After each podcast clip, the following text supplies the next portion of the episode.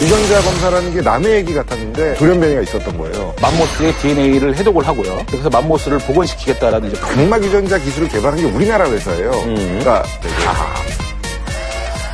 최근에 이제 가장 각광받고 있는 기술이 유전자 가위라는 기술인데 어허. 말 그대로 가위를 이용해서 원하는 DNA 부분을 잘라내고 붙이는 이제 기술을 얘기는 하는 것이고요. 중국의 광저우 의대 연구진들은 최근에는 비글이라는 견종 있잖아요. 그 악마견이라고 흔히 네, 부르는데 빨빨거리는 그 스누피가 이제 비글이죠. 그 비글에다가 근육 성장 차단 유전자를 잘라내 가지고 편집을 하는 거죠 유전자를. 그래서 이제 일반 비글보다 더 빨리 달리고 더 높, 높이 점프할 수 있고 그래요. 어휴, 이거 집에서 키우면 난리 나겠네. 그래서 집다 물어뜯고. 안 그래도 악마견이라서 이제 집에서 키울 때 문제가 될 수 있겠지만 그러니까. 군견으로 활용할 때는 아주 좋은 효과를 낼 수가 있거든요. 연. 근데 이렇게 되면 유전자 가위 기술의 위험성도 좀 생각해봐야 되지 않나요? 네, 유전자 가위 기술의 핵심 요소는 원하는 부분을 정확하게 targeting할 수 있느냐, on targeting하는 것이 이제 가장 중요한데요. 원하지 않는 부분이 잘리게 된다면 암이라든지 다른 질병이 발생할 수도 있고 제 세대에서는 나타나지 않지만 제의 DNA를 물려받을 자식 세대에서는 또 다른 알려지지 않은 질병이 발생할 수도 있는 문제가 있죠. 이거 해외에서는 뭐 윤리적인 문제나 이런 것 때문에 반대하는 뭐 단체나 이런 데 엄청 많죠, 지금. 아마 시민 단체가 이제 굉장히 많이 반대를 하고 있고요. 심지어 일부 과학자들 같은 경우에도 인간 배아를 대상으로 한 유전자 가위 실험을 하면 안 된다. 그래서 감론을박을 하고 있는 상태. 그래요. 어. 아니 근데 저기 많은 분들이 이제 그 영화적인 어떤 그런 상상을 할 수 있는 그런 그 이벤트가 아닌가 하는 그런 생각이 드는데 최근에 말이죠 그 하버드 의대 그 세계적인 그 유전자 과학자 150분이 모여가지고 비밀리에 회의를 개최했다고 하는데 이게 아주 엄청난 화제입니다. 영화 같네요, 약간. 어, 그러니까는 뉴욕 타임스가 5월 13일 날 보도를 했는데요. 하버드 의대에서 과학자 150여 명이 모여서 인간 게놈을 창조할 수 있는지에 대한 연구를 시작했다고 합니다. 아하. 그래서 10년 안에 인간의 유전자를 모두 합성하겠다. 그걸 목표로 이제 세웠는데 이게 무슨 말이냐면 현실적으로 부모가 없는 생물학적 인간이 탄생할 수 있는 거예요. 그러니까 부모에게 받은 유전자가 아니라 인간이 창조한 유전자로 한 명의 완벽한 인간 생명체가 나타날 수 있는 거예요. 그래서 지금 이 150명의 과학자들은 취재를 불허하고 있고요. 그다음에 이 여기에 참가한 과학자들은 SNS도 하면 안 되고 인터뷰도 하면 안 되고 이 윤리성 문제에 대해서 지금 논란이 아주 많이 되고 아, 있어요. 이게 논란의 정도가 문제 무서운데요? 아니라 이게 뭐 사회의 어떤 체계를 흔드는 문제이기 여기 저기 150명 난리가 중에 나겠네. 150명 중에 한국 과학자 있습니까? 어?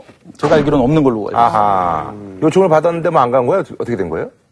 저는 개인적으로 이제 조지 처치 박사를 한번 만난 적은 있는데 아 여기 그 저기 주도자가 조지 처치예요? 예 맞습니다. 맘모스. 맘모스. 네, 네. 아하.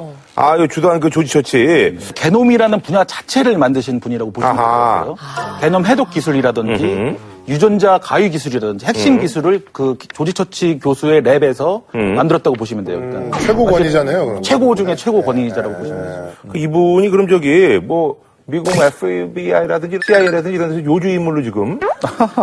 그건 잘 모르겠습니다. 아 그래요? 예. 우주인물까지. 뭐. 아니 근데 이게 또 이제 이게 조만간 이러다가 영화 가타카가 현실이 되는 이 세상이 오는 건가요? 네, 그 97년도 작품이었는데 되게 그 당시에는 아주 충격을 줬죠. 근데 맞아요. 그이 영화가 뭐냐면 자연적으로 임신하면 안 되는 사회인 거예요. 인공적으로 임신해서 유전자 상의 문제가 없어야만 사회의 구성원이 될 수 있는 그런 미래의 사회를 그린 영화였는데 그 손가락에서 이제 피 한 방울 빼가지고 그 유전자 정보를 이용해서 뭐 사회적인 신분이라든지 미래의 가능성이라든지 뭐 취업, 결혼 이런 것들을 다 제어받을 수 있는 사회가 올 수도 있는 거죠. 네네. 근데 그렇게 되면 유전자 때문에 차별받는 시대가 그러네. 오는 게 아닌가. 최근에 미국의 36세 직장 여성이 최근에 미국의 36세 직장 여성이 브라카 유전자 안젤리나 졸리와 브라카 유전자에 돌연변이가 있다는 이유로 보험 가입을 거부당했어요. 이 브라카 유전자에 돌연변이가 있으면 유방암 확률이 한 87% 정도 돼요. 이분은 이걸 어떻게 알린 거예요? 자기가 알렸대요? 아니지. 보험 가입 과정에서 그렇지. 그 검사를 한 뭐. 기록이 있었겠죠. 보험 사에서 저기 한 거지. 유전자 검사 기록을 까봤다. 엄격하게 아니 근데 거죠. 이런 유전자 검사나 이런 거는 약간 비밀스럽게 뭐 본인만 알고 있게 이렇게 하는 거 아니에요? 말씀하신 부분들이 굉장히 이제 중요한 부분인데요.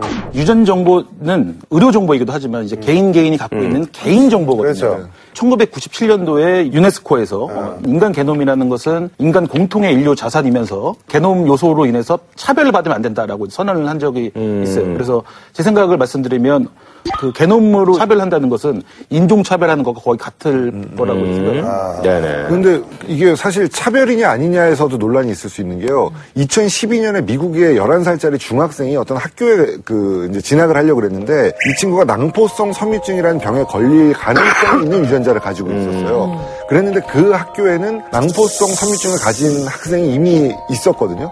근데 이 병을 가진 사람이 둘이 만났을 경우에는 치명적인 바이러스가 될 수 있대요, 서로 교환됐을 때. 그래서 이 원래 이제 다니고 있던 학생 부모들이 항의를 해서 이 학생의 입학이 취소가 된 거죠. 입학을 취소당한 학생의 경우는 차별을 받았다고 주장을 했지만 그 학생이 이 학교에 들어간다는 게 다른 학생에게는 생존권을 위협할 수 있는 문제거든요. 유전자라는 게 지금까지 없었던 고민을 하게 만드는 거는 사실 복잡하네요. 복잡해요. 그래서 뭐 이거 뭐 유전자 조작이 가능하다면 나는 아, 한다, 안 한다.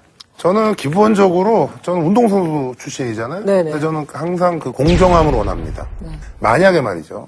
이 유전자를 조작하고 해서 정말 운동 능력이 엄청나게 뛰어난 사람을 만들어서 그 사람이 나중에 무슨 스포츠 경기에 나온다. 이런 건 다 반칙이잖아요. 운동뿐만 아니라 우리 사회에 있는 모든 일에 그런 사람들을 다 만들어낼 수 있다면 이 사회의 진짜 어떤 체계와 근간을 그냥 송두리째 뽑아내는 거기 때문에 저는 안 해야 된다라고 생각을 해요. 최근에 보면 이제 4차 산업혁명을 통해서 미래가 열린다고 하는데 여기 핵심 기술이 뭐 우리도 많이 다뤘던 인공지능, 그다음에 뭐 3D printing, robotics, nano technology 그리고 유전자거든요. 미래에는 아마도 이런 거에 대해 논할 필요도 없이 우리 생활 속에 와서 뭐 유전자 조작을 하게 되고 뭐 이런 여러 가지 아니 저는 그거는 찬성해요. 그 부분 어떤 건강을 병을 위해서. 병을 위해서 아프신 분들을 찬성한다고 그래야죠. 아니 아픈 사람을 위해서 쓰는 기술은 어느 정도 찬성하지만 사람 자체를 만드는 거에 대해서는 안 되지. 그거는 저는 이제 어떠세요? 개인적으로 제 인생 철학이 그렇게 이제 유전자를 조작하면서까지 오래 산다거나 혹은 건강하게 살고 싶은 마음은 별로 없어요. 하지만 이제 자식들을 위해서라면 예를 들어 제가 키가 작고 이런데 예를 들어 키를 크게 좀 만들어준다는 유전자가 있다든지 그러니까 방법이 있다면 자식들을 위해서는 한번 고려를 해볼 수 있지 않을까 생각이 들고요. 자식들을 위해서는 부모가 오래 살아야죠. 눈가가 촉촉해지셨네요. 이렇게 해서 이제 오늘 뭐 유전자 관련 소식을 좀 전해드리면서 아 저희가 좀 뭐 이렇게 뭐 공지사항이 있습니다. 저희 이 코너가 오늘부로 안타깝게 아, 막을 내리게 됐습니다. 예.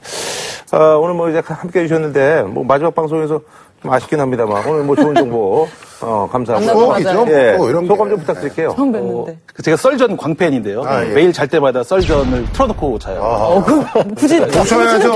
라디오 뭐야? 보셔야지 주무시면 어떡해요. 깨어있고 주무실 때. 혼자 살다 보니까 되는데. 외로워서.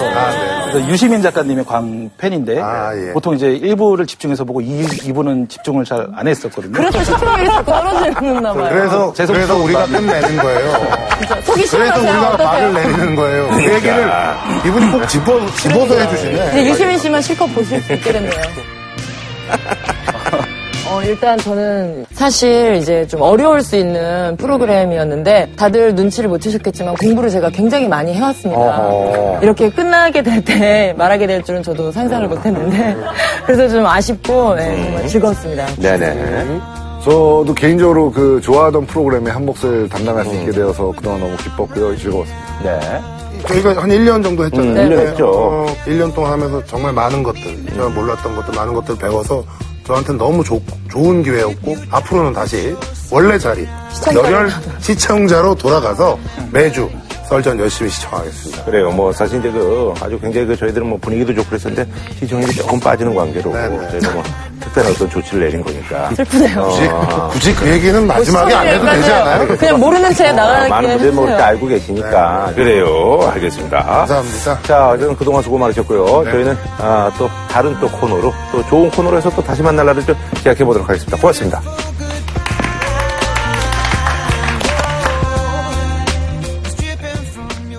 치킨의 별이 다섯 개 티바 두 마리 치킨에서 백화점 상품권을 자격증 패스할 땐 이패스 코리아에서 백화점 상품권을 한우 특등심 한 가지만 싸게 파는 명인 등심에서 문화 상품권을 드립니다.